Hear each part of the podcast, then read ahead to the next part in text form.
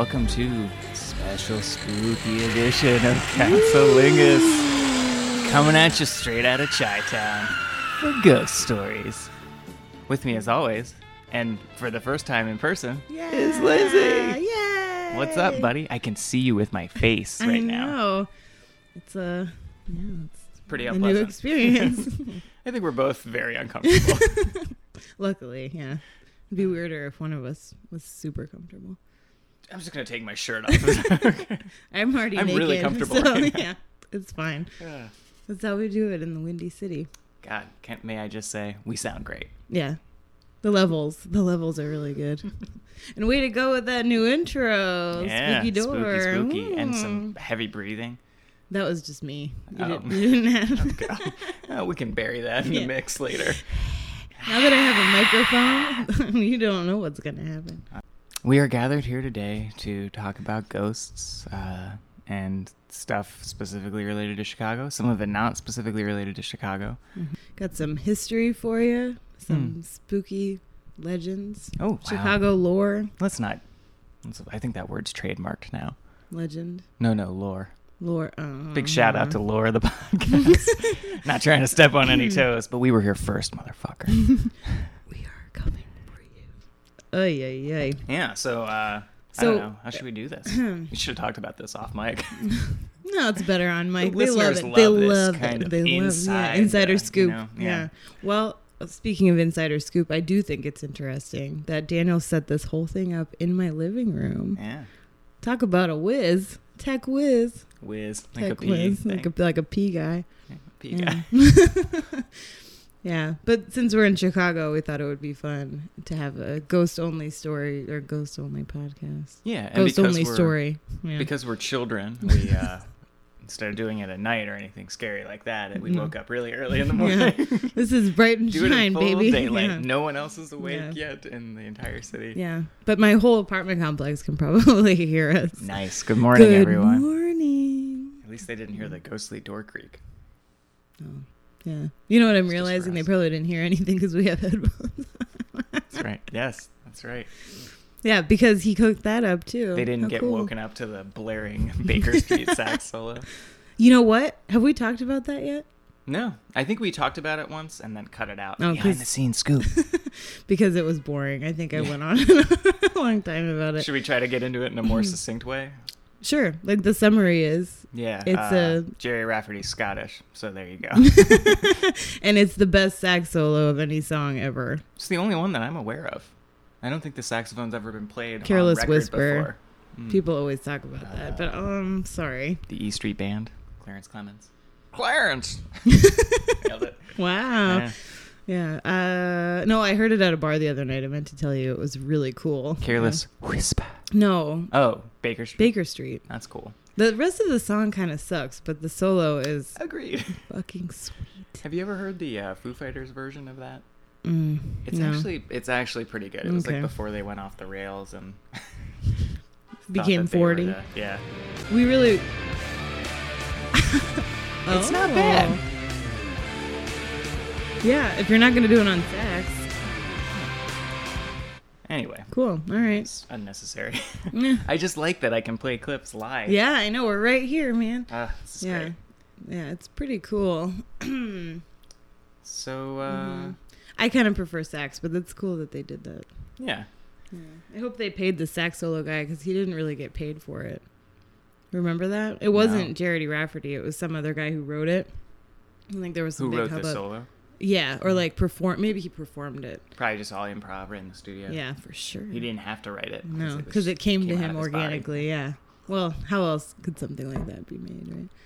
Pretty sweet. Yeah, but I guess he he got like shortchanged or something because they didn't know it would be successful. You're so sincere right now. I can. well, I'm pissed. You're off. crying. I'm really mad, you guys. Ugh, ugh. Yeah, so this is going to be about a six-hour podcast. Yep. Yeah. we are taking fucking advantage of being right next to each other. Yeah. Yeah. Well, uh, I have a couple stories that aren't Chicago related. hmm So I'm thinking. Just go back and forth. Yeah. Okay. Do you? Yeah, because I have a couple more than you. I think they're not super long though. Okay. I mean, not too. All right. Well, to, like then I'll make it a first. competition. You dick. I'm saying- I'm saying, like, Here comes, guys. Here it comes. Oh, actually, I don't know if I can use any of these people's names, but thanks to everyone for sending them in. You know who you are. Yeah, Uh, legit. this Very story nice. comes from a little person we'll call. Uh.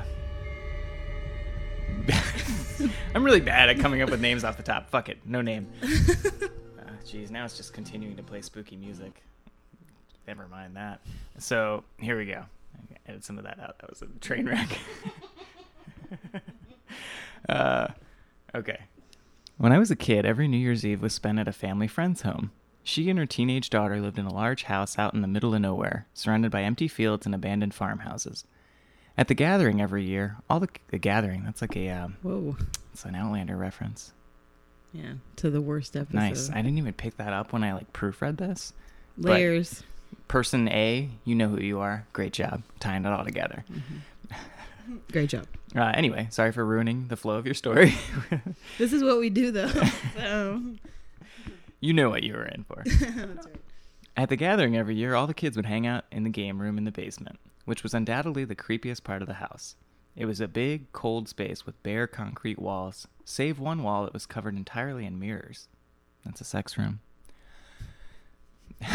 For sure. But this was where our host's daughter kept all her cool board games. Not a thing. So it was here that us kids spent our time. There's no Board s- games aren't cool. Yeah, not such a. Not such, no, I'm just kidding. I love board games. The only board game that's not cool is Jenga, but we can get into. Oh, I that. love Jenga. Jenga fucking sucks. Uh, My wife hates apples to apples. Really? And I actually feel like I have a pretty good time playing that game. I just realized for years that she's been stifling me. Huh? Because I think not. she'd be good at that. But she's very competitive and like the way that you win isn't really based on anything. Yeah. You know, like it's just like subjective. Like I think oh that's somebody why I like it. Yeah. I'm not competitive. At all. Exactly. That's why I hate Jenga. Burn Ah. it. I hate it so much. Hmm, interesting. People get really like pissed off when they play it, and they get like "Ooh." Monopoly. Monopoly is the worst one Yeah. for competitiveness. We never played it with hotels when I was a kid. It's interesting because she doesn't like Monopoly either because it's like Mm. too competitive. I think, Mm. and people just get really like, like people turn into monsters by the end of that game. But Anyway. speaking of monsters, Ooh, good segue. just kidding, there aren't any monsters. in this. Um, among her coveted games was a Ouija board that the majority of the group was usually too afraid to play. We instead started off this particular New Year's Eve with some bad karaoke. There was a machine that hooked up to a TV hanging overhead. As the older, more daring kids grew weary of us butchering Achy Breaky Heart for the 15th time, they decided it was time to bust out the Ouija board. To complete the atmosphere, we turned off the karaoke machine, unplugged the TV, and shut off the lights, letting only a sliver of light inside from the cracked basement door. Most of us younger kids opted not to play, but decided to watch from the sidelines. I sat on an old exercise ball against the mirrored wall behind me, watching the shadowy figures on the floor huddled around the Ouija Ouija board. At first, the game was loud and raucous. Cries of, You're moving it! and It's not me! abounded. Nervous laughter began to take over as the players speculated about who was really moving the pointer and realized, one by one, that it wasn't any of them. Then, for about a minute, the game grew completely quiet. In the dark of the basement, it hardly looked like the players were moving at all, but you could still hear the soft scratching of the pointer against the board. We sat completely still, transfixed. Suddenly, the TV hanging above us flickered on, the TV that had previously been unplugged. The silence broke with a collective shriek from all the kids in the basement. We rushed up the stairs to join the living. Our parents either scoffed at our story or gently scolded us for playing a grown up game. We spent the rest of the night laughing about what had happened, what a funny and weird coincidence it was, but I've never been able to shake the feeling that something else was with us in the basement that night. Probably the ghost of all the sex that the parents had. I mean, I mean, there was a yoga ball in there Yeah, too in the mirrored room. Gross. I can't believe they I let did you not down pick up there. on any of that when I read this the first time, but that is a sex room. That's kind of weird. They let you guys down in I hope they wipe down the balls. I- well, for whoever wrote this story, thanks for submitting it. And sorry about your uh, Sorry to tell you that that happened to you.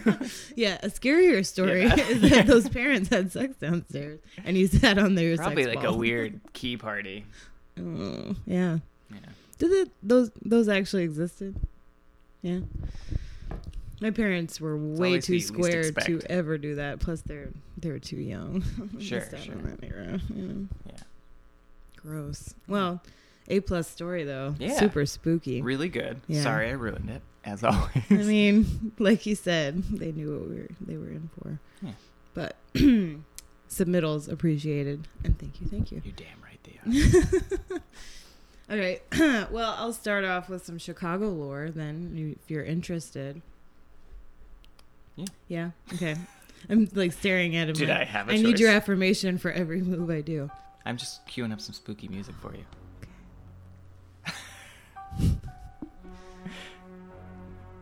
This is yeah. This is scary. I'm like I'm actually scared. I'll just add it in and post. No, you can leave it on. It's I, am not distracted. It's fine. That's I'm totally good. Lindsay, you're crying again. Um, I cry every week. You just don't actually get to see that. So, Chicago, people will tell you, is an extremely haunted city, which I haven't experienced personally. But as you know, my heart and soul are closed off to such things, so I have to steal other people's stories. I'm dead inside. dead inside. I'm actually dead. Surprise. yeah. Uh, but there are some really good spooky lore stories. Um, and so the first one that I think is probably the most told and actually has the most recorded similar experiences is a very popular ghost story called Resurrection Mary. Hmm. So the Resurrection Cemetery is south of town. It's technically in Justice, Illinois, which I didn't do enough research to determine whether or not that was a different city, but I think it is. But it's on the south side and it's near Midway Airport. So it's a little bit like southwest of the city. anyway, um, a lot of people have, since I think the first recorded story was in the 1930s, Hmm. have reported when they drive close to Resurrection Cemetery, they see a young woman or a young girl crying on the side of the road. They stop, ask her if she needs a ride. She agrees. She gets in the car. And then when they get closer to the cemetery, she disappears. Ooh, love that. Disappears. Love that. So she either disappears from the inside of the car or she'll get out of the car and then disappear as she's walking into the cemetery oh yeah. terrifying. And apparently, there are a lot of recorded instances of this. Um, so there have been some uh, speculations as to who this person could have been. There's a person in Chicago who her name is Ursula Bielski, and she's she's like a famous Chicago paranormal enthusiast. She's actually my connection on LinkedIn. Did I tell you about that? No. like I, I had been emailing her because I think it was the last time when um, you and your wife, I shouldn't name her, uh, were in town. Uh, we're in town. I was doing uh, research for ghost tours to try to get us on one, and she's like the only. She's one of the only people that leads them, and she does a lot of them. Anyway, um, she thinks it's this young woman who died in a car accident going out dancing on her 13th birthday, which seems kind of young, but Hmm. anyway, in 1927, and this young woman was scheduled to be buried at St. Casimir Cemetery, which is near Resurrection. But apparently, around the time, and this is all very loosey goosey, but whatever. Around the time of her death, um, there was a strike at St. Casimir. Uh, the grave diggers were on strike. And that happened somewhat often in the 20s because people were figuring out striking and unioning and all of that. So, very good. But during the strike, the um, the guy at St. Casimir who led the grave digging, whatever, would uh, retrieve unburied bodies and temporarily bury them at resurrection Hmm. until the strike ended. And it was necessary because of the poor coffin construction and you know lack of refrigeration and all of that. So, um, her body, this young woman, may have been buried at resurrection. And if the strike went on for a long time, identification in, re- uh, in the, you know, at the time of relo- relocation could have been, as Ursula Bielski says, gruesomely difficult. The result: a mislaid corpse and a most restless eternity. If only one is willing to believe. Ooh. Nicely done. Nicely done. Yes. It's usually better reading other people's stuff. Yeah, that's how I find it too. Ursula Bielski. She's actually really pretty and cool too, so Hmm. people get into it. Yeah. Well, I have another story from a listener who, let's call her Megan. Good fake name. It Yeah, sounds like a real name, but No, it's fake. Absolutely. Yeah. No, please. I, the even the thought of that is Yeah. upsetting to me. Yeah, I'm gonna start crying again pretty soon. You better get. To- Okay, so here goes. This is a pretty great story too, and I'm very excited about it. When I was 18, my boyfriend at the time and I decided to go camping at Point Lookout State Park in southern Maryland. Ooh, Parenthetical. is this a sexy story? We both grew up in that area. I mean, they're both 18, so. Mm, legal. Oh, I assume they're both 18. I don't know. Uh, he was 35. Go ahead. Very specific. Megan. I just want to point out that there were air quotes given. That's not air a real quotes. name. Air quotes. Not, a name. real name. During the Civil War, Point Lookout State Park served as a POW camp to hold Confederate soldiers, and the grounds and remaining structures are famously haunted. It's rumored that the prisoners still roam the park. Uh, we got to the park late in the afternoon and set up our tent in the in a pretty secluded campsite. The site was surrounded by bushes and trees, so we couldn't see the road or other people camping around us. We had dinner and sat by the fire before a big storm rolled through, at which point we went to bed. In the middle of the night, the storm had passed and the campground was eerily quiet. We woke up when we heard footsteps walking slowly around our tent, pausing occasionally. We sat super still, waiting for the steps to move away from us, but instead they went all the way around and stopped. Eventually, we fell back to sleep and didn't think about it again until morning. It could have been someone drunkenly wandering back from the bathroom, or something like that. But neither of us remembered seeing a shadow despite a very bright full moon, and although the ground was pretty wet, there was no sign of anyone being there. Like no footsteps.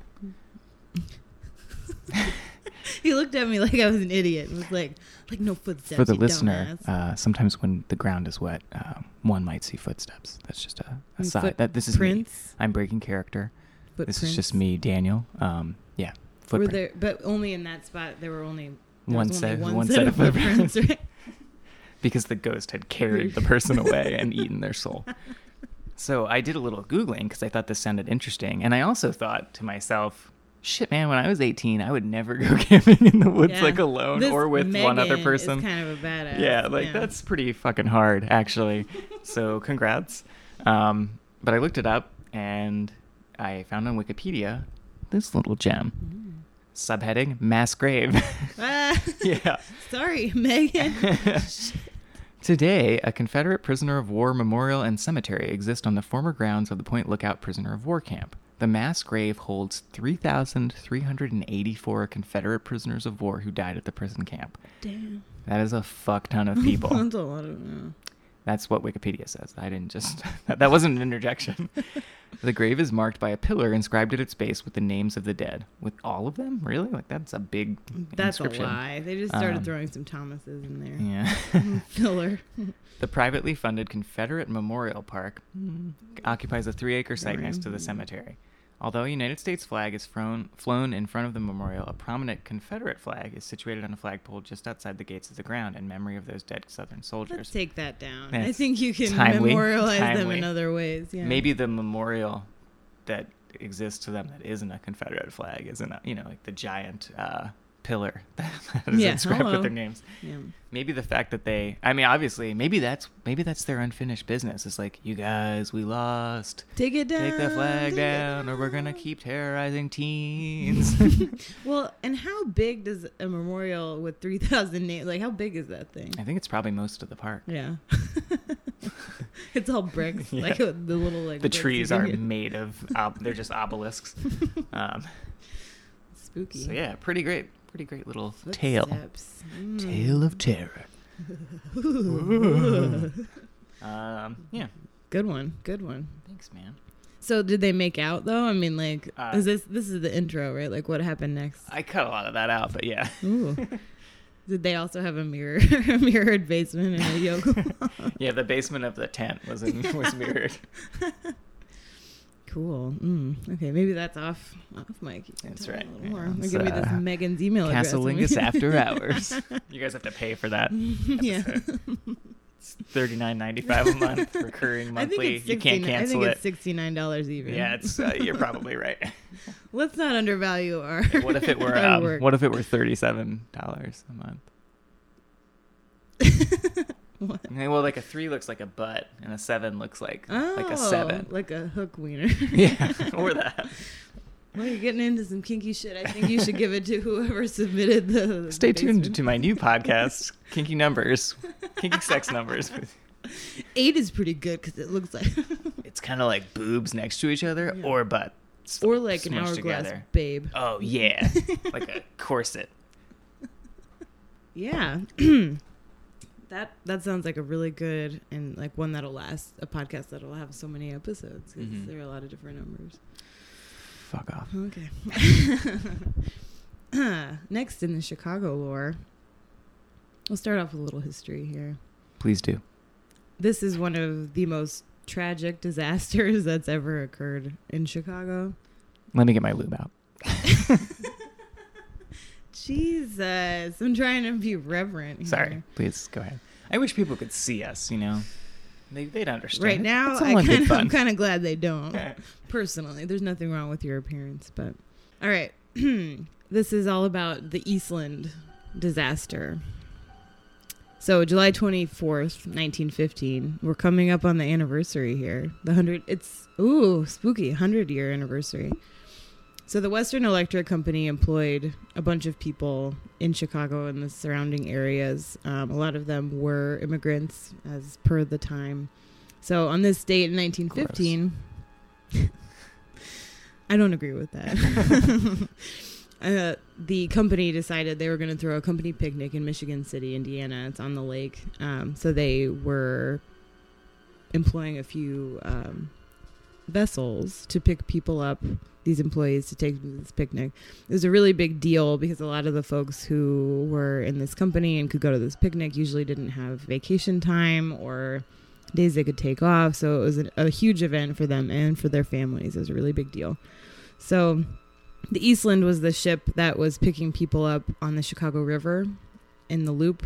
Um, there's a plaque there now. I can Oh. take you to see maybe later. Anyway, Yeah. um, earlier in 1915, the Federal Seamen's Act specified that all vessels were. Jesus. We're going to be haunted by these poor people, you dickhead. All right. Federal Seamen's Act specified that all vessels were required to have enough lifeboats for everyone on board, per the disaster of the Titanic that happened several years earlier. Can we take a step back? What was that? The Titanic. Mm-hmm. It was a plane that um, that crashed into a mountain in the middle of the ocean, God. and it killed. Well, it didn't kill anybody, but it was really scary for a lot of people. Whoa! That is in real life. we are about One to moment, be please. murdered by saws. One moment, please. Anyway, but ironically, this You're probably using that wrong. This Siemens. This is still. I hope that. I'm sorry That's for the rotary saw noise. Just imagine us being murdered as we tell this story. It'll make it cooler. Uh, yeah. So, but ironically, this this like new law made the ship extremely heavy Mm. and unwieldy. So word. passengers boarded the boat early um, in the morning because they were going to this picnic, and it reached capacity, which was over 2,500 people. It reached cap- capacity by about 7:15, right? So the ship is completely packed. Imagine just like wall to wall people in their finery. So we have women in like heavy dresses. Great. Great. Yeah. I'm imagining. Yeah, just picture this: children just What are they wearing underneath the all- just imagine number three and then number eight. Oh, yeah. right under a dress. Oh boy. Oh boy. Okay, Hottest so numbers.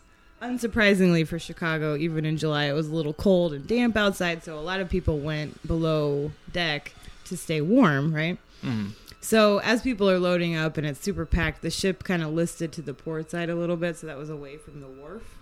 Uh, and the, so the crew admitted some water to the ballast tanks. Mm. I sound like I know what I'm talking about, but I don't. Uh, but no one knows exactly what happened the next. But the the idea that, that people usually think happened, articulate. Uh, Moo. udder. well, the, they did. The rotary saw went into your brain. So yeah, yeah. I'm that's sitting probably- here with like a blade sticking out. Like you know, people do that on Halloween. Yeah, well, it's happening to me right fucking IRL. now. yeah. IRL. So a fireboat went by the ship at about 7:28, and a number of passengers like rushed to see it. Mm. They rushed to the port side to check it out. God. Whoops! the boat Oh, lurched sharply, Jesus. and then it rolled completely on its side. So people fell. The people that were on deck fell off into the water in their huge dresses, huge dresses, their dresses, their finery, and then people. Were Who are you wearing? people below deck got crushed by furniture, by there were pianos down there, by other people. It was just a complete disaster. Hundreds of passengers were trapped below decks. They couldn't get out. Um, and even though help was quick, there was a nearby vessel that came to take stranded passengers, and the ship was only 20 feet from the wharf. This was all in a river. I don't know if you guys can picture the Chicago River at this point, but it's maybe. I'm really bad at estimating, but it's probably only 500 feet wide. Like it's not not huge. Um, but even so, a total of 844 passengers and four crew members died, Yikes. drowning, all of that, really bad. Some of them were just crushed. It was, it was not a good scene. But that area, so the bodies of these victims were taken to various like temporary morgues around the area so that families could come and identify them. Mhm. Um, so by the afternoon, you had um, morgues in the in nearby what is now the Excalibur nightclub in Harpo Studios, better known as Sounds like a strip club. Excalibur I don't. nightclub. It might be. Yeah. It might be. Um, I'll get to that in a second, but. They were also moved to the Harper Harpo Studios, which is better known as the soundstage for the Oprah Winfrey Show. R.I.P. It's the Oprah dead show died? Now. Is No, this exclusive? Are we breaking this? Oprah right didn't die. Oprah's never gonna die. You said R.I.P. Man. Oh no, this is a her Casalingus exclusive. Her Uh. I'm going to Her confirm. show. I'm going to check with her rep, and we'll get back to you. Do uh, not blaspheme Oprah. Like you, she'll find this and she her. will take us down. Love I you, love, babe. I love you, Oprah. You're cool. Except for that school that you founded that ended up being kind of a disaster. But anyway, um, Cut that out. We'll cut that out. yeah, we'll cut it out. It was perfect. It was fine. It was great. Um, so those temporary morgues, sometimes uh, people report ghost stories from there. The Excalibur nightclub. Uh, apparently, there have been people who have felt like they were being pushed over railings at this nightclub. It's a few stories. Candles lighting and extinguishing on their own. Uh, sightings of a little girl running through. It's actually not confirmed that that was used as a makeshift morgue, but it's pretty close to the disaster, so people think it was. Um, and actually, one of have you ever watched that really? I think we've talked about it before, but that terrible ghost show with like the bros. Yes, yeah, yes. the like Ed Hardy bros. Come at me, ghost. Oh my god, it's so funny. Like if you guys have Netflix, there is they have like a season of it. I just want to stop you right there. Everyone has Netflix. Some people don't. I'm sure my I'm sure my parents don't have it. I'm sorry. That was classist of me. Yeah, you know, not everybody is you with your fucking like Netflix. mansion and Netflix and your first class My Seltzer. doors and Your windows. Ugh. No, but watch this show because if you can get through an episode because it is so What is it called? fucking funny. Ghost Adventures. Ghost Adventures. That's So- the bro one. yeah, I can never remember what yeah, it's called. because it's it's generic. But I googled this as I was doing my hefty research, and they have an episode on the Excalibur nightclub, well, in Oh, the Bachelor boy. Cemetery, which we'll talk about in a minute. But it's Wait, so the Bachelor Cemetery. funny. Yeah, Is that where they bury everyone? Bachelor's? Grove. Oh. Whoops. Did a great job. But this one was one of the funniest. They had a necromancer, aka medium, who was also a magician. Wait, is a necromancer a medium? no, I thought it brought dead people back to life. But I thought it like was a person who ate the souls of the dead or some shit like maybe, that. but this dude, that is what that's he. way cooler. that's what he called himself as. Like, it's probably on his business card. Boy, But it was so funny. So if you guys have a minute, you can watch that. I Um, don't. But the Eastland disaster, aside from those makeshift morgues, apparently also around the anniversary of this disaster, when you buy, you know, if you go to like where it happened, even if you're on the I know, sidewalk, not in the in the river, sometimes you can hear splashing, Ooh, people screaming. spooky. It, uh, yeah, the soul's not at rest. Sounds pretty spooky. Like the organ music. for the yeah. Perfect. Fuck you. Nailed that sound cue. Uh, ooh, that that. So you just reminded me of one that I might tell. At a Please do. time. Please do. Uh, great job. Great job. Oh, thanks. I thought you were going to tell it just now. I guess. No. I guess oh, not. wait. I have one more uh, listener submission. Actually, this person might not listen to the podcast, but she was still really kind enough to go to a lot of effort, it seems like, to get us this story from her relative. Thank you. Um, a plus. Thanks for doing that. Mhm. Um, like I, she had to pick up the phone and call someone and talk to them to get this story. Like, and I Talk to them on, on the, the phone. phone. Yeah. Whoa. I haven't talked to someone on the phone in probably three years. really? Yeah, unless I'm like calling like, you know, because my health insurance is fucked up or yeah. something, Mhm. or like, like a sex line, you know, Yeah. like to just to cry. yeah. Other than that, yeah, because you really don't want to be like texting that shit. You don't No. want that recorded. Yeah. just sad emoji over and over again. yeah. wow. I'm sorry. But anyway, it's a good This is really story. turning into a therapy session for you. Could we talk about? Yeah. So let's just pause on the ghost stories and you tell me all about your sex. life. Oh, actually, Hmm. should we take a break? We're like 30 minutes in. We are. Yeah. Oh, we're nailing it. We really, really sucking it up. a lot of filler in this episode. yeah. Uh, Sure. you guys ready for a little break? You guys need a little break? Yeah. Yeah. All right. We'll be right back. Okay.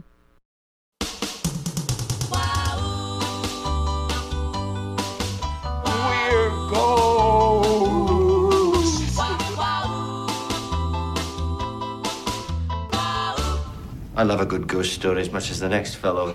Well, you're in luck because I got one. Should we do a ghost ghost segment for our all ghosts? yeah, podcast? this is a This is- segment where we'll oh. actually talk to ghosts. Talk to. So we're just gonna leave the mics running in your apartment and see what happens Yeah. for four hours. So get Be patient. catheterize yourself Ghosts are now. not on our same. ghosts are, not- are are not on our same time schedule. You have to respect the ghost time schedule. Ugh. That's one of the funniest parts of that bro show. Is like I just watched it yesterday, Oh, so it's they, on like, my mind. recorders Yeah, then listen and they like EVPs. think they've heard it. Oh, you guys, I'm telling you, it is like a caricature of. Did you hear that? It just said I fucked your mom, bro. Yeah, they're, they're so like, oh man, oh oh, like they get roided, roided out so easily about things. Yeah. Really funny. Highly recommend. So funny. I just I want everyone to know that every time I speak into the mic, I lean forward eagerly. like, ooh. uh, yeah, that's great. Mhm. And then I have to lean back about nine inches to And the way this room is set up, poor Right, Daniel right. is like Closer, sitting on closer, the closer. floor. Here I am. Oh yeah, that's the stuff. Um, Mhm. yeah. So I hope he doesn't come away with permanent back damage having to sit on my floor. Yeah. good time. hmm Um. Anyway, let's tell some ghost stories. Hmm You know, enough of this dicking around. Let's get to the ghost. this horseplay. Yeah. hmm Mhm. we were nailing it. We thought, you know, we thought being in the same room would make it like, man, it's gonna be so good. Everybody's gonna love this one the most. Yeah, it's the worst one. the worst. worst one yet. Um, okay, it was fun so for us though. So you know, This is the story that I was preambling for before the break, um, and it's great. And uh, Thanks for someone went getting to a lot of trouble for this. Mm. Yeah, I really, I really, I, I'm not kidding. Like, like I'm seriously impressed, you're very by impressed that. by that. yeah. So thanks for doing that. You Mhm. did, you didn't have to, but I'm glad you did. You know, yeah, thanks. Very cool. you know, like lots of people didn't have to do good things that they did, like uh, Schindler.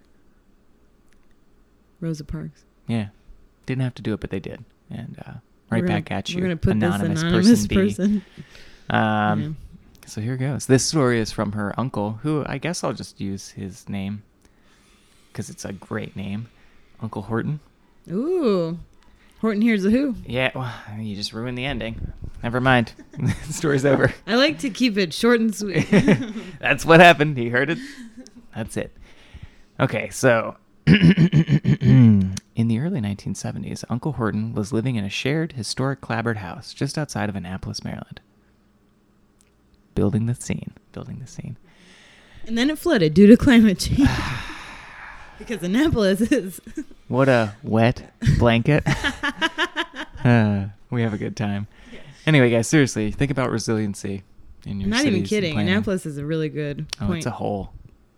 No, it's beautiful. A beautiful hole. But it might turn into a hole because of climate change. yeah. Sea level rise. At the time, he was starring in a summer dinner theater production of the musical 1776. Yes. Yes. It's so great. This is the best story we've ever gotten. My dad was in a musical production of that in college. Oh, we should He set was you guys up to talk. Your dad and, and Horton. Horton. hmm He was Reverend Witherspoon because he couldn't sing. Anyway, because of this, he admits that he had a flair for the dramatic. I disagree. That's a serious play. It's got John Adams in it. No one else that I'm aware of. Reverend Witherspoon and John Adams. Are the two of them. Uh, regardless, legend has it that around the turn of the 20th century, a woman living in that house went into labor during the dead of winter.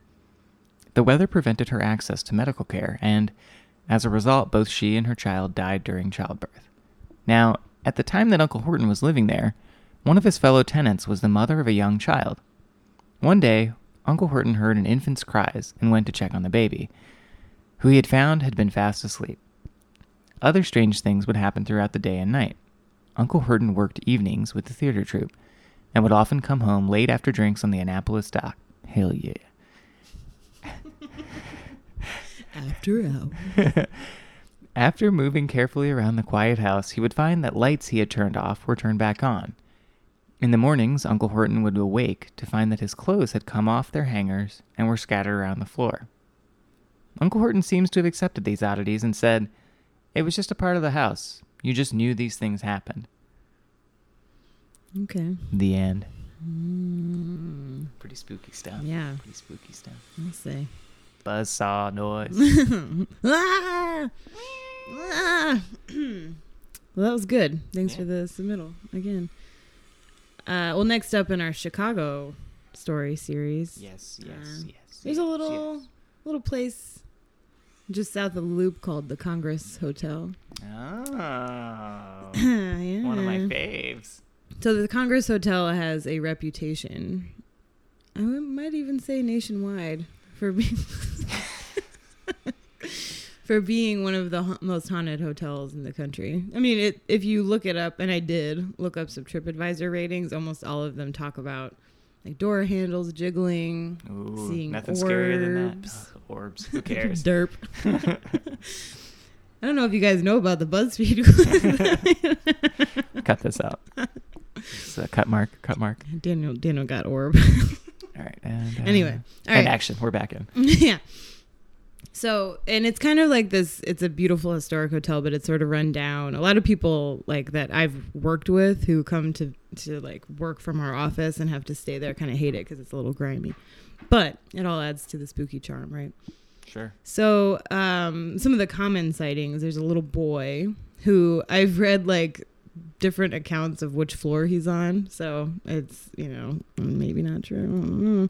Anyway, is this little boy. Um, but he, you know, people will like report feeling like they're being chased down the hallway or like they see this little boy and he wants to play with them, that kind of thing guards, guests, employees. Like it's been uh, documented, I guess, by these people. I haven't seen it.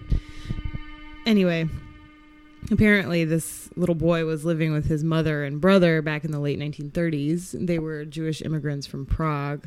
And the mother had been under a lot of stress moving over here um, in a hurry because of the increasing, increasingly terrifying Nazi uh, activities in Europe. Um, so she eventually had a nervous breakdown and she threw her children out of the window of the Congress Hotel before jumping herself. It's actually a very widely reported incident, um, very sad and tragic, but they believe this little boy is the ghost of this kid. Um, one of the other really common things are shadow people. Apparently, this is something that people see in rooms that's either reflected in mirrors or kind of appear peek, peekaboo around a corner. Um, but kind of a terrifying thing. I don't know what I'd prefer, like an actual person-shaped ghost or like a shadow. Terrifying. Shadow. Aren't the shadow people shaped like people? They just don't have. Yeah, but they don't have any features. Yeah. What would you rather? Ugh. That's a hammer coming at my head. I don't know if you guys can hear that. um, I'm sorry. Yeah, there's a big event space, a Florentine, Florentine, don't know, room that uh, piano plays by itself. And Sounds like a jaunty little ghost. yeah, whoo. Well, sometimes like it's often apparently people have wedding receptions there. Hmm. Some grimy ass old to each his or her own, I suppose. Anyway, bridesmaids who have their photos taken near the piano have reported not appearing in the photo afterward. It's probably just a bad photographer. Yeah, or some orbs, orbs like crowding up. The weirdest thing though is that people sometimes hear a woman whispering to them when they're at an event. Yeah, then look over their shoulder, and no one's there. That was me on the. I'm just doing some uh, some foley work. That was That's my good. woman whispering. It was really good. Uh, feel free to contact me if you want me to do any foley work. My email is. So, uh, speaking of the Congress Hotel, I know this is long story short, too late, but there's actually I found a, a first person story about an experience in the Congress. If you So this was Bear from with the me. first person that stayed there. The very first person, Wow, No. great. a first person account is like when somebody experienced it themselves and then told about it. Okay, Thank you for for the listeners' benefit. So I'm gonna read it because it's pretty good. Please do. Okay. So the background: this woman came into town to run a race. A lot of people who run races, it's like through Grant Park down there, so they stay at the Congress Sure. the night before. so that's the setup for this woman. I entered my room and was hit with a wall of hot, stuffy air. I got undressed. Turn the TV. okay. Turn the TV on and ate my takeout food. Oh, I yeah. definitely got the I'm being watched vibe. I chalked it up to scaring myself with the haunted stories that she read on TripAdvisor.com. I was definitely creeped out, TM. feeling yeah, feeling very unsettled. But I told myself I was imagining things. But were you? I turned off the TV, plugged in a portable fan in the bathroom, the only free outlet I could find, with Ugh. background noise, and laid down to go to sleep. Just as I started to drift to sleep, I heard a crash from the bathroom. I went in to see what it was. My fan, which I had plugged in and sat in the middle of the countertop, was unplugged and in the shower. Mm. There is no way it could have fallen. It was in the middle of the countertop. I've had it for years, and it's never vibrated itself to the edge of a surface.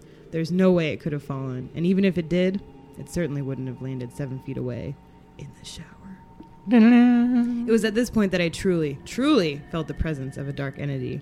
I'm not the one to talk or think like this at all. I'm afraid to talk about this at night to my friends because they'll think I went nuts. it felt like there was evil in the room. I tried in vain to go back to sleep. It didn't work. At one point, I saw the cord to the lamp swaying back and forth on its own. The closet door kept opening, and even when I shut it firmly, and worst of all, there were voices. So many voices. I heard voices on either side of the room, muffled and low enough that I couldn't hear the words, but definitely voices. It could have been other guests, but I guess I don't usually hear a lot of people coming up and chatting at 2:30 a.m. Sorry. The final thing was in my mind. I started thinking about the story I had read about a haunting at the hotel. That a woman threw her three sons and herself from a 12th floor window. My mind somehow started telling me, you should go look out the window and see what her view was. I was on the 11th floor. I don't think this way. I'm not some sort of emo freak. I'm a very boring suburban housewife. I believe it. I also burn. She's sharing her tragedy with the world on Red- on Reddit and your Go back to taking your clothes. Can we can we rewind? what was your? I also have three sons. There is no way in my right mind I would want to look at the scene of that sort of crime. The scene where a mother murdered her three boys. It was actually two boys. Get your facts Ah, fucking straight, okay? Before you post on Reddit. It was very disturbing to me that my mind was going there, thinking about that. With this, I laughed. I left. I packed up my things and left at 3 a.m. I told the front desk person, I'm sorry, I'm sorry, I'm very embarrassed, but these things are being moved around in my room and other stuff. And I sorry. imagine her just going to the front. I'm sorry. I'm sorry. I'm very embarrassed. Can I help you? I shat my pants and I, I can't deal with this. I need to leave. You would think most hotel staff would try and soothe your fears a little, but she kind of looked at me with a look of resignation, like she knew what was up. I get it. Hmm. Very nice. Very nice. Congress Hotel, everybody. I have a really great spooky photo of that from the outside. I would love. Do they do like tour ghost tours of the hotel? Uh, you can just go in it. Oh, we should do that. Yeah. no, let's wrap this up. Man, I, I should get one of those USB to like old iPad adapters, and then we could take a mic into the hotel and record on site. So the story that you had reminded me of was uh, it's actually from New Jersey. I feel like one thing, just as an aside, that we haven't talked about really at all on the podcast, but that sort of fits in, is cryptozoology. and like spooky creatures, you know, like that. So we were talking about the Jersey Devil yesterday, and I'm not going to get into that because it's already been done on the Lore Podcast. Check it out, lorepodcast.com. It's pretty good, but it's not funny or interesting, and he doesn't make any dick jokes at all. No number sexy, sexy yeah, numbers. Yeah. But it's pretty good if you're into that. And if you don't want to listen to a podcast that's two hours long every episode, Hey, we keep it to reasonable- 90 It's a minutes. reasonable 18 to 20 minutes, and it's very good, and it's independently produced. Probably not as good as this, but you know, Not everything can his be. website might look better than ours for now. But one day we're gonna come back and we're gonna really gut punch him. Um, he probably just it's probably just a template from like Squarespace or something. Dreamweaver. Squarespace.com, proud sponsor of Castling. I wish I wish. yeah, one day. Uh, but anyway, like so, the Jersey Devil is awesome, and we could talk about like all the lake monsters, like you know the Loch Ness monster, which I guess we've You know, sort does actually on- feature in Outlander the book. yeah, well, not in Outlander. really, the TV Loch Ness show. Monster? It's really fucking stupid. because I know Loch Yeah. Ness comes right down to Inverness, which I just realized. Um, it's so in the in the book. Side note, nerds. Uh, it's it's like a really short chapter, and she like I don't know goes to the water to like wash her hands or something. She sees the Loch Ness monster, and then some like oh, why couldn't have that been in the show? I know. Well, it Oh, would have been just a little a bridge too far, you know. Um, no, but one of the, the the people in their like little crew who went around collecting rents. It happened at that point, right? Mhm. Saw her, and It was when they were out collecting the rent. yeah, well, it was right she after she and Jamie got married, I think. Oh, Anyway, yeah. whatever. Yeah. Mm, Oh, how yeah. um, I bet but she they saw a couple Loch Ness Mhm, monsters, She saw a few little like a like, like a like a kilt monster. yeah, Eh, rising up. forget it. rising up in the tide. No, the boy who saw her used it against her in the witch trial, and that was that she saw the Loch Ness monster. Yeah. That's not her fault. No, that like she was summoning it because it seemed to come out of the water toward her. It was okay. It was really bad, I just wanted to see her. She's such a babe. dude. She's a babe. There's also um, the Bigfoot, you know, type things, and then Mhm. there's there's uh, there's a couple of different lake monsters. There's Champ in the uh, Lake Champlain, Burlington, Vermont, New York, and uh, there's Chessie, which is the the, Chesapeake Bay's version of that same ty- type of monster. Mm-hmm. Um, you've got your uh, your giant alligator crocodile things like from Lake Placid, the film. That's a documentary, I'm pretty sure. Yeah. Uh, so those are interesting. I don't know. I like it is fun to like know like local legends and stuff. I have one of those. Do you ever remember the um it was like weird I think it started in New Jersey. Um, but it was called Weird New Jersey, and I think it's a magazine that's regularly published with just like local spooky lore and like folk tales and Mm. urban legends and stuff. And they published a few books, and they did one on Maryland that has like some Maryland and DC stuff, and it's called Spooky Maryland or Weird Maryland or something like that. Hmm. It's pretty cool. I bought it because of course I fucking did. Sucker. and, uh, I've like had it since like when I got my first apartment. It was like the, one of the first coffee Your coffee table I book. You put it right in the middle. Oh fuck yeah! Mhm. And it's actually pretty cool. Like I've learned of some really like that was where I first heard of um, Black Aggie, who is it's like what they colloquially call the um, Adams Memorial. That's in it's in the cemetery in D.C. and it's supposedly like it's like the, the Oh. hooded and it Mhm. like will grab people. Like I love stuff like that. Um, Mhm. and that's something we could probably get into since we're running out of original ghost stories. We should do a DC episode. uh, DC yeah, lore. Come visit me, Uh, dog. Hey, I probably will soon. Or we could, you know, we could go anywhere. We could, we could go, Go and anywhere. get Champ, probably the closest lake monster. We should document how we wrangle it. You know what we could do? we could do a cross episode with those it. cool guys from Ghost Adventure. or we could get Bernie Sanders on to tell ghost stories. Oh, I think he's here. The top, Bern- the top one percent of all lake monsters are, uh, you know, they they have more than eighty percent of the wealth of all the other lake monsters. Of Bullshit. the bottom, It's bullshit. well, uh, look, look. What I'm telling you is that the top 5% of all lake monsters have the top 80% of the wealth of all of the lake monsters. Champ, you hear about Champ. You don't hear about the other lake monsters that are going to their jobs at the Walmarts that are coming into Vermont against my wishes. Against his wish. I, I don't support large corporations like Walmart. As you know, I am a democratic socialist, and that is how, what I believe. I was raised, uh, you know, I was born in New York, obviously by the sound of my voice, but. uh, Brooklyn. I- is that right? Yeah. Well, anyway, I've ridden around on Champ numerous times. Wow. I'm really feeling the burn here. Thank you. Hashtag burn baby burn. I gotta go. Uh, thanks, Bernie. That was great. Wow, Thanks for It's stopping so by. cool that he came here. You know, he's really a man of the people. He is. He's so great. Should work on. He's a little abrasive in his interviews sometimes. I. I, I heard that. Relax, Burn. Get out of here, buddy. But so all of that is to say that when you were talking about that shipwreck, I uh, it was a long walk to get back to shipwrecks. Um, so I once took a ghost tour in Asbury Park, New Jersey. It's like a nice little beach town in New Jersey now. It's really kind of gentrified and come back, and uh, there's some cool some cool history there for sure. Um, but the ghost tour, no offense, was a little Little dry. disappointing. Little like wasn't super Mhm. scary. It was more just like a history walk, which is fine. But like I don't know, I But expected it to be a paint little scarier. yourself a ghost tour was if you're very a history long. walk. Ugh. But uh, you know, uh, they did tell one interesting story about this shipwreck, Mhm. and it's like interesting in a horrible way, which most shipwreck stories Mhm. are. And the ship was called the SS Morro Castle. Um, That's and the weird. Morro Castle was built. It's like SS Little House. Like, why would you call it something it's stupid? Okay, go Uh, ahead. Well, It's stupid. it's a ship, not a castle. Yeah, dumb dumb. yeah, right. It was built uh, by the Newport News Shipbuilding Company, and it was constructed, uh, christened in March of 1930. Cost four million dollars, which is, uh, you know, w- w- in 2015 dollars. Oh boy. anyway, it was built. It was real big, and uh, it was pretty cool.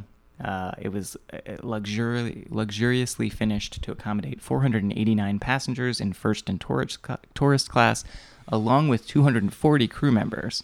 Um, the Morro Castle began her maiden voyage on August 23rd, 1930, and completed this 1,100 plus mile southbound trip in just under 59 hours. Um, Wow. The ship ran for four years. Uh, even during the Great Depression, there were still enough rich people, the top, you know, Mhm, one mhm. uh, who Mhm. were they were they would go out onto the boat because it was during Prohibition. Mhm. International waters, baby. so they'd go out there and they would get fucking hammered. Uh, and so I'm cribbing from Wikipedia now, but but it's basically the same story I was told on the ghost ghost tour. Um, so people would go out there and get wrecked. Um, the final voyage of the Morro Castle began in Havana on September 5th, 1934. On the afternoon of the 6th, the ship paralleled the southeastern coast of the United States. It began to encounter increasing clouds and wind. By the morning of the 7th, the clouds had thickened and the winds had shifted to easterly, the first indication of a developing nor'easter. The intermittent winds and rains began, causing many to retire early to their berths. Early that evening, Cop- Captain Robert Captain. Wilmot, Captain. Cockton, hmm. seaman Robert Cockton. Wilmot had his dinner delivered to his quarters. Shortly thereafter, after he complained of stomach trouble, and not off, not after that, not long after that, died of an apparent heart attack. Command of the ship passed to Chief Officer William Worms.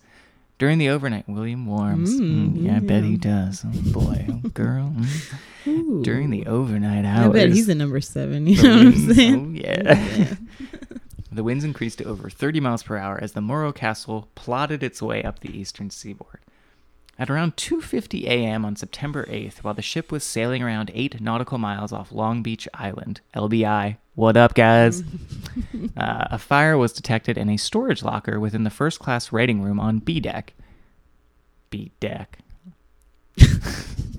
Within the next 30 minutes, the Morro Castle. I'm just going to stop trying and I'm just going to read this straight. yeah, read it. Get through this. Within the next 30 minutes, the Morro Castle became engulfed in flames. As the fire grew in intensity, acting Captain Worms attempted to beach the ship. Huh, Captain Worms, and there was a fire. Oh, What are the odds of that, huh? Oh, sorry, Bill. Too bad it wasn't Captain Fire puts out. Uh, hmm. Captain No Danger. Too soon? Within the next 30 minutes, the Morro Castle was engulfed in flames. Oh, I already did I do that? Yeah. The Mm. Captain Worms attempted to beach the ship, but the growing need to launch lifeboats and abandon ship forced him to give up the strategy. Within 20 minutes of the fire's discovery, at about 3:10 a.m., the fire burned through the ship's main electrical cables, plunging the ship into darkness. As all power was lost, the radio stopped working as well, and the crew were cut off from radio contact after issuing a single SOS transmission. At about the same time, the wheelhouse lost the ability to steer the ship, as those hydraulic lines were severed by the fire as well. Cut off by the fire amidships, passengers tended to gravitate toward, the stern. Most crew members, on the other hand, moved to the forecastle. On the ship, no one could see anything. In many places, the deck boards were too hot to touch, and it was hard to breathe through the thick smoke. As conditions grew steadily worse, the decision became either jump or burn for many passengers. However, jumping into the water was problematic as well. The sea, whipped by high winds, churned in great waves that made it extremely difficult to swim. On the decks of the burning mm-hmm. ship, the crew and passengers exhibited the full range of reactions to the disaster at hand. Some crew members were incredibly brave as they tried to fight the fires. Others tossed deck chairs and life rings overboard to provide persons in the water with makeshift flotation devices. Only six of the ship's 12 lifeboats were launched. Boats 1, 3, 5, 9, and 11 on the starboard side, and Boat 10 on the port side. Although the combined capacity of these boats was 408, they only carried 85 people, most of them crew members. Ha! They're like, smell you later, dicks. Mm, yeah, rich dicks. Many passengers died for lack of knowledge of how to use the life preservers, and because a lot of them were probably wasted. As they hit the water, life preservers knocked many persons unconscious, leading to subsequent death by drowning or broke victims' necks from the impact, killing them instantly. Which makes me wonder what the fuck were life preservers made out of? yeah, I then? know. There's really only one way to use Catch that. this concrete block. It'll help you float. So, and this is very close to shore. Um, and so eventually they could see the flames from shore, but it took a while. So the rescue efforts were slow to kind of start up. The first rescue ship to arrive on the scene was the SS Andrea F. Luckenbach. The two other ships, the SS Monarch of Bermuda and the SS City of Savannah, were slow in taking action after receiving the SOS, but eventually did arrive on the scene. The fourth ship to participate in the rescue operations was the SS President Cleveland, which mm. launched a motorboat that made a cursory circuit around the Morro Castle and, upon seeing no one in the water along her route, retrieved her motorboat and left the scene. They probably couldn't see anyone because there was like not a lot of light.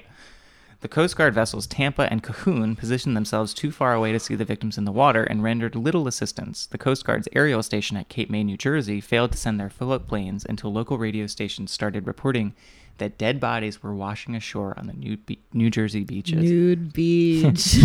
Freudian slim. Nude beach. So these are all the beaches from Point Pleasant Beach, which is pretty far south, to Spring Lake. Um, Do you know so, who died at Point Pleasant? No, Uh, President Garfield. really. What was he doing there? Riding roller coasters? Like fall off a roller coaster?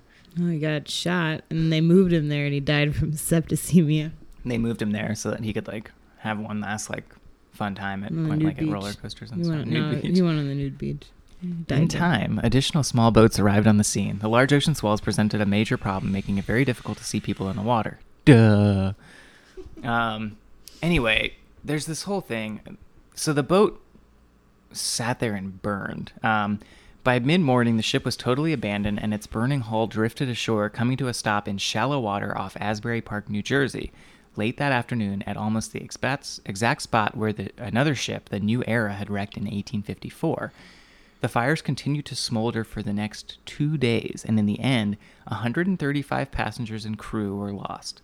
The ship was declared a total loss, and its charred hulk was finally towed away from the Asbury Park shoreline on March 14, 1935.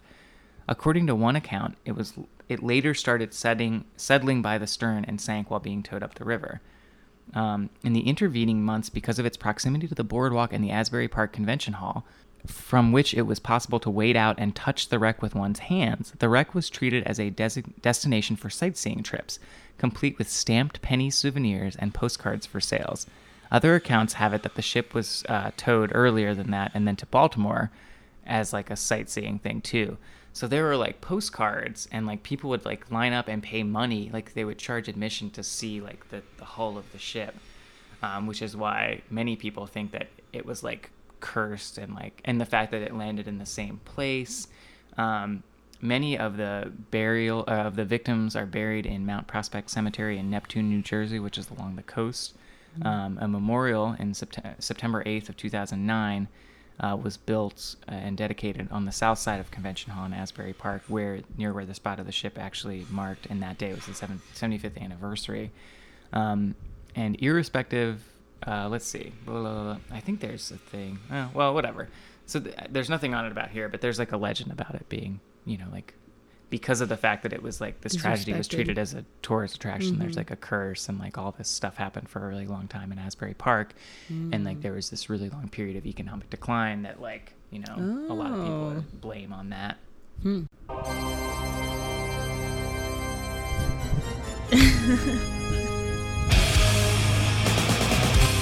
oh I love a boy. good ghost story as much as the next fellow. Oh, you mean that's good. I like that man. Hey, all This guy's a tech whiz. Yeah, something like that. Yeah. Well, I have two pretty quick ones. Great. Uh, well, you were you mentioned the um the famous grave monument in I think I forget what I think it's Cut. no, I was I'm having a hard time because I haven't lived in DC in a while. Oh, that uh, the cemeteries. I don't remember. remember which one it is. Oak Hill, but I don't know if it's Oak Hill or I think that one Rocky is in, Creek or That one's in the one that's it's called like Rock Creek Cemetery, but Rock it's Creek. actually up yeah. like off New Hampshire, kind of out, Yeah. like almost in northeast. Mm-hmm. Um, Yeah. yeah, Yeah. it's called Rock Creek Cemetery. That's or right. Rock Creek Church Cemetery. Something like that. Yeah. Because it's, well, that's actually an interesting story, very quickly. Clover Adams, it's her Mhm. grave marker. She Correct. she killed herself by like drinking poison or something like that. It's fucking dramatic like that. Mm, Women. Women. You said it, Yeah. and her husband um, commissioned this statue. It's very, very pretty. And there's a copy of it. If you don't want to go all the way up to where the hell ever that That's right. cemetery is, there's a copy of it in the portrait, Portrait gallery, portrait yeah. gallery. It's pretty. And it's near the Tiffany Glass exhibit, which is fucking sweet. So anyway, uh, in Graceland Cemetery in Chicago, there is a very lifelike. Isn't Graceland in Tennessee or something? It's Memphis, baby. Elvis. Talk. I'm talking about Elvis right now. Oh, okay. You said Chicago. Graceland Cemetery is in Oh. Chicago. You idiot. Thanks for clarifying. yeah. There's a sculpture there too that's somewhat infamous. Uh, it's Mm. a a uh, six year old child, Inez Clark, was struck and killed by a bolt of lightning in 1880. And her parents, of course, were grieving, and they commissioned an artist to create this sculpture of her. I thought when you Um, got struck by lightning, you became a Highlander. There can only be one. Inez Clark is a Highlander. Oh boy. Okay. So her parents commissioned this sculpture that looks exactly like her. Like it's this very lifelike sculpture that's in a glass box above her grave. Mm. Uh, it's spooky looking if you Google it. Graceland Cemetery, Inez Clark. It's kind of spooky. Um, I'm gonna do it right but it's infamous because there have been multiple reports of children telling their parents about a young girl they see playing in the cemetery, describing her clothes. She wanted to play with them when these people visit the cemetery. Spooky. Oh, But the creepiest, That is spooky. Why is it in that box? yeah. Well, because the parents wanted to protect it from the elements. Mm. Yeah. You can't preserve her body, so they preserve the statue. But the scariest reports are that during thunderstorms, the statue moves within the box and sometimes outside of the glass box. Just found a close up of that face. Let me see it. ah! Google it, guys. You will not be Mhm. sorry. We can Okay. put we can put this up on. The Yeah, blog. that's that's a good one. Okay. I've got I've got a picture of that, a picture of the Adams Memorial, and a picture of the Congress Hotel, just ready to drop Oh, onto the perfect. website. Oh, perfect. Okay. You guys are in for a real fucking treat. Yep. yeah, read, we're gonna get back on that blog, baby. Eh, maybe. Visual guide. Let's not make any Yeah, promises. yeah, we're never. So the this last one is another um, kind of sad Chicago lore here. It's also in the loop, sort of near these other things. The Eastland Disaster Marker and the Congress Hotel are near there too. If you happen to be in Chicago, these are easily findable places. It's a word. Look it up. Um, Graceland Cemetery is north of town, so it's not really in the loop, but it's also decently close and train accessible. Okay, so this story though is about the Oriental Theater, which is also known as at one point the Alley of Death and Mutilation. Okay. it's a little bit wordy. okay, so the Oriental Theater, when it was originally built, was known as the Iroquois Theater. It was built in the summer of 1903 and it opened around Thanksgiving of that year. Uh, it had 1,600 seats, three three main thoroughfares, and it was uh, built in the French Renaissance architectural style, which I okay, sure. Um, it was one of those when it was built as being like you know super tight and people were really jazzed about it um, a program distributed on the day of the theater's opening boasted its many avenues for exit and called its interior the most majestic in this city or in this country Hmm. sure gonna look it up. Okay. Check it out. So on December 30th, 1903, there was a matinee of Mr. Bluebeard, which I'm sure you guys are all familiar with that terrifying legend. Yeah. Um, and it was actually seen as a children's show. Most of the crowd was women and children. Um, and the theater was packed beyond capacity because this was considered a Christmas show. It was like a big deal for families or whatever. Um, the show's playbills advertised the theater as absolutely fireproof. In quotes, absolutely fireproof. I can't. I have no idea where this story is going.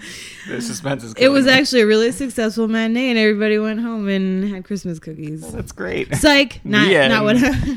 At the time, um, this this absolutely fireproof was an admirable and profitable attribute, considering the Great Chicago Fire was just 32 years before this, 1871.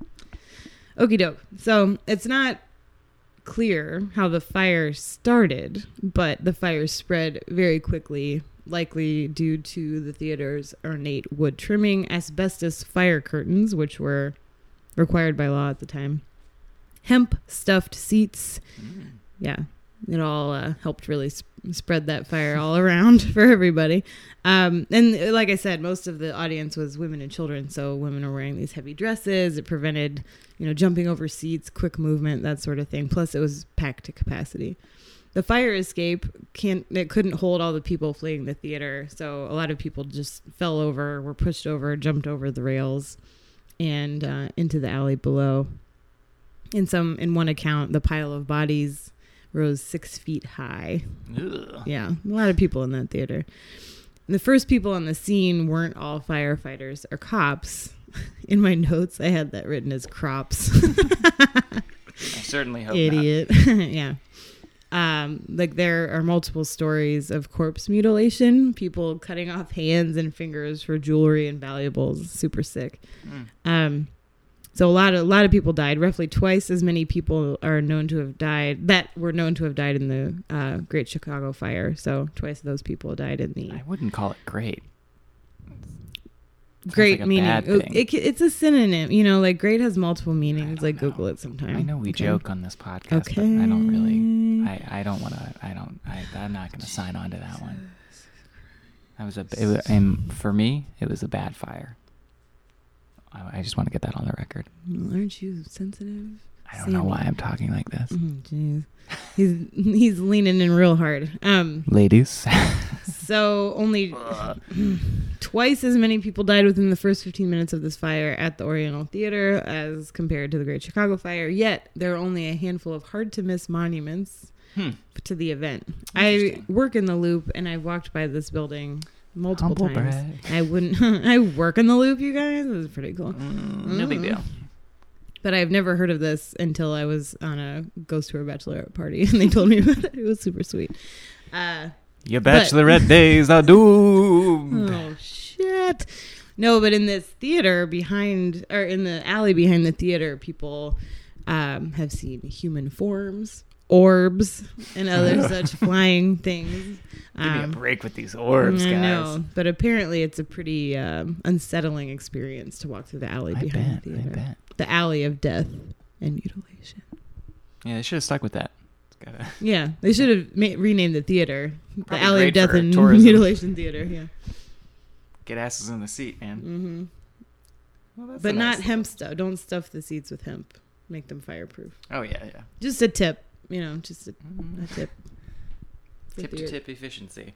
Yeah. Yeah, I'm looking up uh, Graceland Cemetery, and I it's, it's not far at all. I'm very interested, and there are other. When I search Graceland Cemetery, um, even just for Inez Clark specifically, Mm. it shows like there is another monument that also is like in a pla- like plexiglass looking box, Copycats. and then there's one that's like I don't know what the fuck it is. Uh, there are some cool monuments in there. Uh, Eternal Silence, and it's like a cloaked Ooh, figure hmm doing it's spooky. doing like a Batman, Phantom of the Opera type And thing. apparently, when it was originally constructed, it was all black, but it's weathered, Mhm. and so the only black part is the face. yeah, it's pretty scary. Oy. And then there's one that's just like a skeleton head in a, like I think it's actually someone's skull, that's like in a Hmm. weird like plexiglass thing on the top of a headstone. That was popular for a while, maybe. I don't know. Yeah, it's pretty Hmm. neat. Weird. Well, Um, I didn't want to. I didn't want to do a whole story on it, but it, I feel like I need to mention it because it came up in every search I did for ghost stories in Chicago. sure. Speaking of cemeteries, uh, Bachelor's Grove Cemetery that was featured on that terrible show I was talking about before. Is it's south of town? It's like pretty far away, Mhm. um, but apparently, it's one of those um, super spooky. Multiple uh, stories come from it, kind of spooky places. One of the most interesting things that people report is a house that they see that's not really there, Hmm. you know, like a ghost house. Okay. yeah. Uh, and you know the Oh, like a ghost house, like Ben Franklin's, the ghost house of Ben Franklin's house Yeah. in Philadelphia. yeah. Check Mhm. it out, guys. It's really a hologram installed by the National Park Service. I wouldn't call it a hologram. No, I'm joking about. Ah, um, no, but I guess like Do you know bachelors. what a hologram is, Lindsay? Who cares? I wasn't even talking about I it. don't Like, care. I don't care about holograms. It's what they use for Tupac, right? Yes. For him to perform. Correct. Okay. Yeah. Uh, though the other thing about the cemetery, apparently, it's very popular with Satanists. I thought you were gonna say So- with the ladies. well, I can't speak from personal experience, but I know if a man took me there, oh yeah, I wouldn't how you go know on a second one. date. uh, no, apparently the the park, uh, it's like a state a state park or a Cook County park, I think. Hmm. They report like chicken heads and that kind of thing strewn around because those motherfuckers just leave their trash behind. And leave when you no come to do trace Satanism, doesn't- you yeah. come to play. Yeah, I guess leave no trace means nothing to Satanists because Yeah. they're bad Pentagrams everywhere. pentagrams, hmm chicken heads. It's a turkey, That's isn't the it? turkey. Yeah. Sorry. Yeah, bok bok bok. Perfect.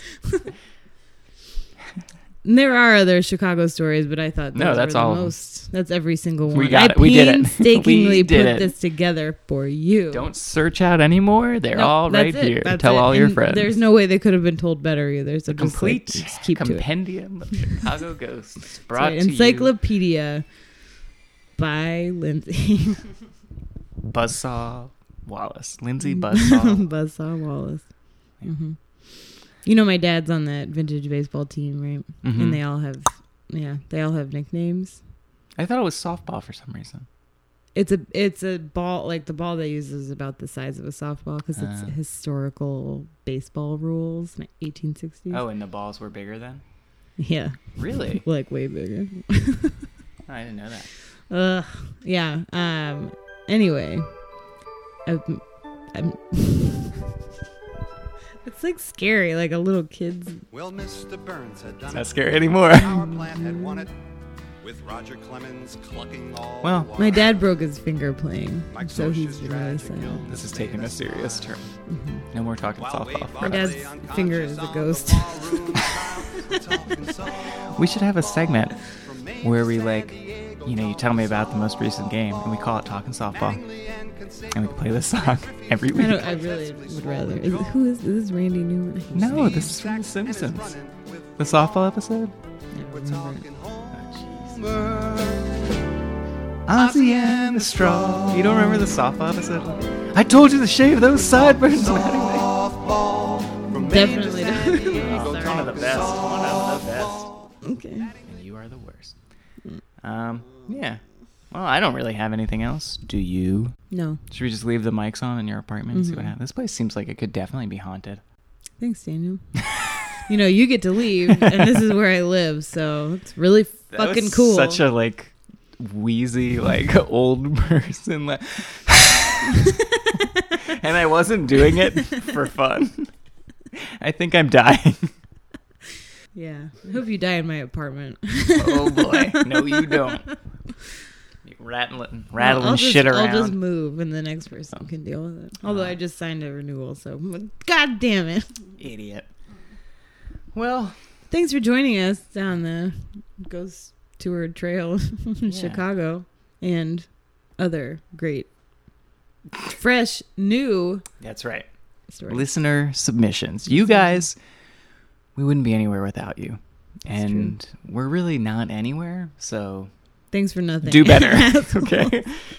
Um, you got anything else you want to cover at the bottom of the show? No, but I feel like we shouldn't do this to them anymore. Have these trail off goodbyes. Yeah. Oh, you know what? Okay. Actually, when I am going on vacation next week, you know,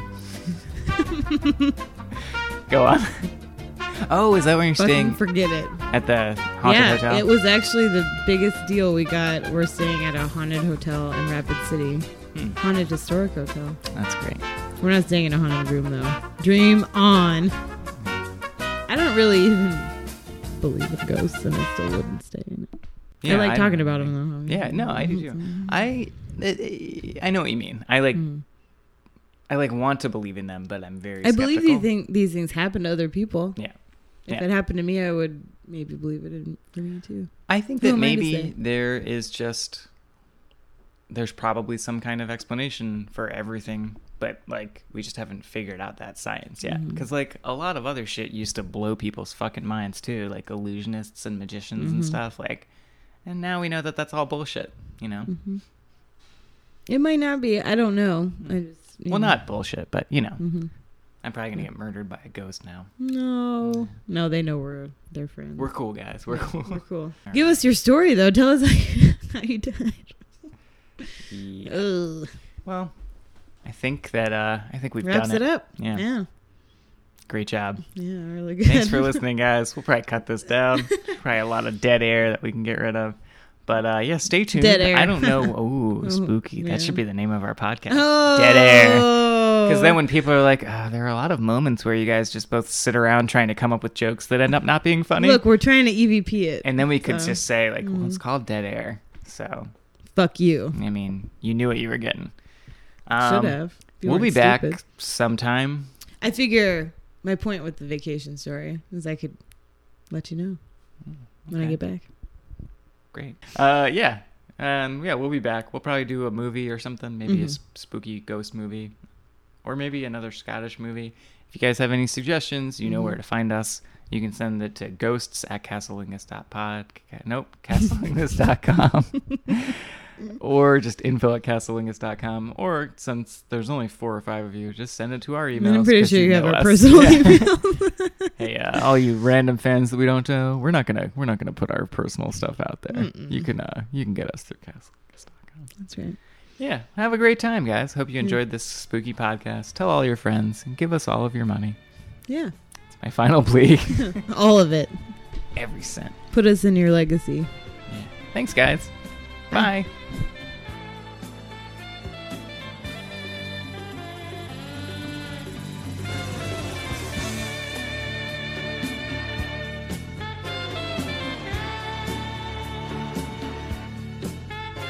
We are Graceland Cemetery. What's up, Lindsay? Hey, hey, hey.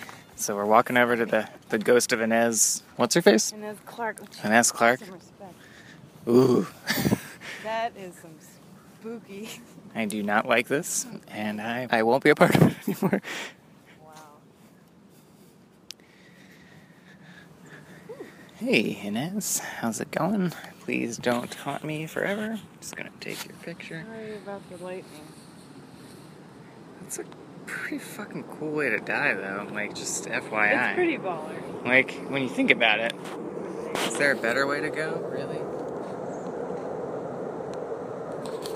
Probably. Like, older. Yeah, that's true. At the same time, you never had to know, like, old age, which is probably a blessing. True. That's very true. Just trying to stay positive so that you don't haunt me forever. You can go check out the uh, above ground mausoleum of DJ Powers. DJ See if there's a foam party going on in there. DJ Powers in the house, rocking the crib. Alright, we'll be back if we don't get captured by skeleton hands reaching up from the ground from the grave of Inez Clark. And if we do, you'll never know, because we won't be back. That's me.